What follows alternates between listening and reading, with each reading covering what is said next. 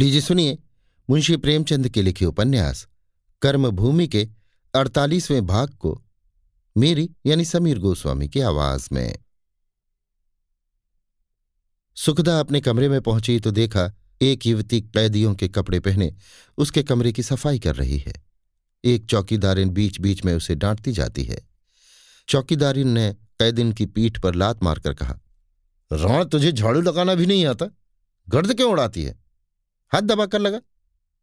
कैदिन ने झाड़ू फेंक दी और तमतमाए हुए मुख से बोली, मैं यहां किसी की टहल करने नहीं आई हूं। तब क्या रानी बनकर आई है? हां, रानी बनकर आई हूं, किसी की चाकरी करना मेरा काम नहीं है। तू झाड़ू लगाएगी कि नहीं? भलमनसी से कहो तो मैं तुम्हारे भंगी के घर में झाड़ू लगा दूंगी, लेकिन मार का भय दिखाकर तुम मुझे राजा के घर में भी झाड़ू नहीं लगवा सकती, इतना समझ लो।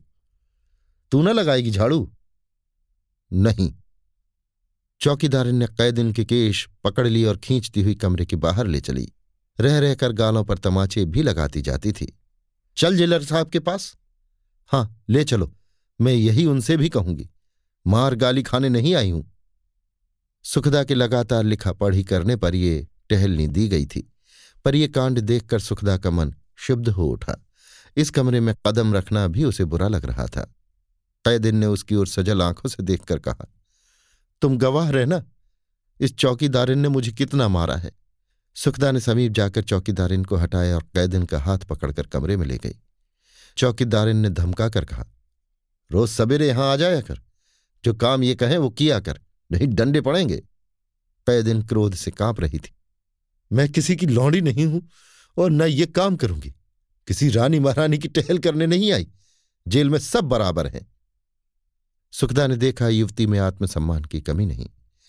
लज्जित होकर बोली, यहां कोई रानी महारानी नहीं है बहन, मेरा जी अकेले घबराया करता था, इसलिए तुम्हें बुला लिया। हम दोनों यहां बहनों की तरह रहेंगे। क्या नाम है तुम्हारा? युवती की कठोर मुद्रा नर्म पड़ गई। बोली, मेरा नाम मुन्नी है, हरिद्वार से आई हूं। सुखदा चौंक पड़ी। लाला समरकांत ने यही नाम तो लिया था। पूछा, यहां किस अपराध में सजा हुई? अपराध क्या था? सरकार जमीन का लगान नहीं कम करती थी, चार आने की छूट हुई, जिनका दाम आधा भी नहीं उतरा। हम किसके घर से लाके देते? इस बात पर हमने फरियाद की, बस सरकार ने सजा देना शुरू कर दिया। मुन्नी को सुखदा अदालत में कई बार देख चुकी थी, तब से उसकी सूरत बहुत कुछ बदल गई थी। पूछा, तुम बाबू अमरकांत को जानती हो? वो भी तो इसी मामले में गिरफ्तार हुए हैं। मुन्नी प्रसन्न हो गई। जानती क्यों नहीं, वो तो मेरे घर ही में रहते थे, तुम उन्हें जानती हो, वही तो हमारे अगुआ है। सुखदा ने कहा, मैं भी काशी की रहने वाली हूं, उसी मोहल्ले में उनका भी घर है। तुम क्या ब्राह्मणी हो? हूं तो ठकुरानी, पर अब कुछ नहीं हूं, जात पात पूत भतार सबको खो बैठी। अमर बाबू कभी अपने घर की बातचीत नहीं करते हैं? कभी नहीं, ना कभी आना, ना जाना, ना चिट्ठी, ना पत्तर। सुखदा ने कनखियों से देखकर कहा, मगर वो तो बड़े रसिक आदमी हैं, वहां गांव में किसी पर डोरे नहीं डाले। मुन्नी ने जीभ दांतों तले दबाई। कभी नहीं बहू जी, कभी नहीं, मैंने तो उन्हें कभी किसी मेहरिया की ओर ताकते या हंसते भी नहीं देखा। ना जाने किस बात पर घरवाली से रूठ गए, तुम तो जानती होगी। सुखदा ने मुस्कुराते हुए कहा, रूठ क्या गए, स्त्री को छोड़ दिया, छिपकर घर से भाग गए, बेचारी औरत घर में बैठी हुई है। तुमको मालूम ना होगा, उन्होंने जरूर कहीं ना कहीं दिल लगाया होगा। मुन्नी ने दाहिने हाथ को सांप के फन की भांति हिलाते हुए कहा, ऐसी बात होती तो गांव में छिपी न रहती बहू जी, मैं तो रोज ही दो चार बेर उनके पास जाती थी, कभी सिर ऊपर न उठाते थे। फिर उस देहात में ऐसी थी ही कौन जिस पर उनका मन चलता, ना कोई पढ़ी, न लिखी, न गुण, न सहूर। सुखदा ने फिर नब्ज टटोली। मर्द गुण सहूर पढ़ना लिखना नहीं देखते, वो तो रूप रंग देखते हैं, और वो तुम्हें भगवान ने दिया ही है, जवान भी हो। मुन्नी ने मुंह फेर कर कहा, तुम तो गाली देती हो बहू जी, मेरी और भला वो क्या देखते जो उनके पांव की जूतियों के बराबर भी नहीं। लेकिन तुम कौन हो बहू जी, तुम यहां कैसे आई? जैसे तुम आई वैसे ही मैं भी आई, तो यहां भी वही हलचल है। हाँ, कुछ उसी तरह की है। मुन्नी को यह देखकर आश्चर्य हुआ कि ऐसी विदुषी देवियां भी जेल में भेजी गई हैं, भला इन्हें किस बात का दुख होगा। उसने डरते डरते पूछा, तुम्हारे स्वामी भी सजा पा गए होंगे? हाँ, तभी तो मैं आई। मुन्नी ने छत की ओर देखकर आशीर्वाद दिया। भगवान तुम्हारा मनोरथ पूरा करें बहू जी। गद्दी मसनत लगाने वाली रानियां जब तपस्या करने लगी तो भगवान वरदान भी जल्दी ही देंगे। कितने दिन की सजा हुई है? मुझे तो छह महीने की है। सुखदा ने अपनी सजा की मियाद बताकर कहा। तुम्हारे जिले में बड़ी सख्तियां हो रही होंगी, तुम्हारा क्या विचार है? लोग सख्ती से दब जाएंगे? मुन्नी ने मानो क्षमा याचना की। मेरे सामने तो लोग यही कहते थे कि चाहे फांसी पर चढ़ जाएं, पर आधे से बेसी लगान न देंगे। लेकिन अपने दिल से सोचो, जब बैल बधिए छीने जाने लगेंगे, सिपाही घरों में घुसेंगे, मर्दों पर डंडों और गोलियों की मार पड़ेगी, तो आदमी कहाँ तक सहेगा। मुझे पकड़ने के लिए तो पूरी फौज गई थी, पचास आदमियों से कम न होंगे। गोली चलते चलते बची, हजारों आदमी जमा हो गए। कितना समझाती थी, भाइयों अपने घर जाओ, मुझे जाने दो, लेकिन कौन सुनता है। आखिर जब मैंने कसम दिलाई तो लोग लौटे, नहीं उसी दिन दस पांच की जान जाती। ना जाने भगवान कहाँ सोए हैं कि इतना अन्याय देखते हैं और नहीं बोलते। साल में छह महीने एक जून खाकर बेचारे दिन काटते हैं, चीथड़े पहनते हैं, लेकिन सरकार को देखो तो उन्हीं की गर्दन पर सवार। हाकिमों को तो अपने लिए बंगला चाहिए, मोटर चाहिए, हर नियामत खाने को चाहिए, सैर तमाशा चाहिए, पर गरीबों का इतना सुख भी नहीं देखा जाता। जिसे देखो गरीबों ही का रक्त चूसने को तैयार है।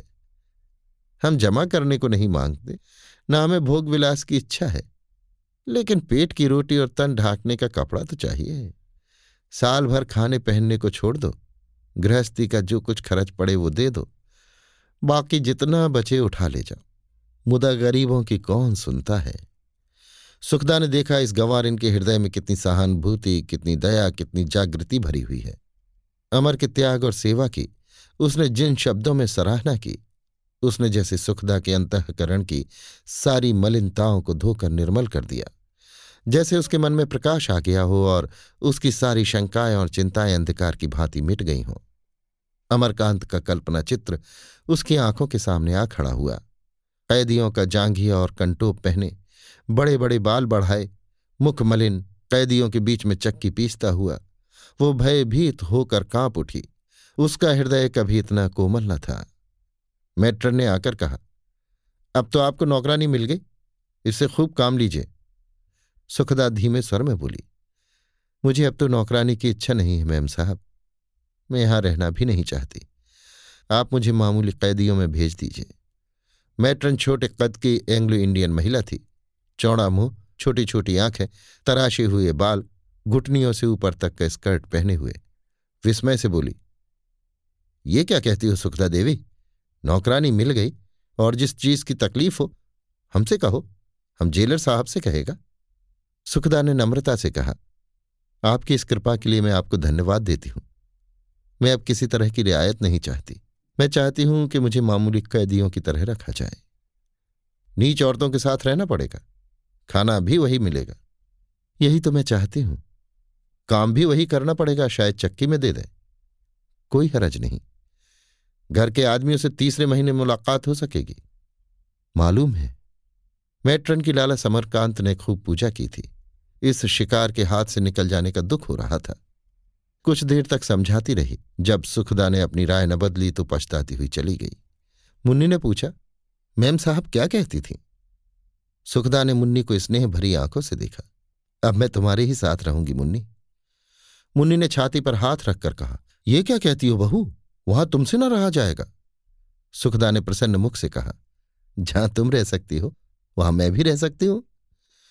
एक घंटे के बाद जब सुखदा यहां से मुन्नी के साथ चली तो उसका मन आशा और भय से कांप रहा था, जैसे कोई बालक परीक्षा में सफल होकर अगली कक्षा में गया हो।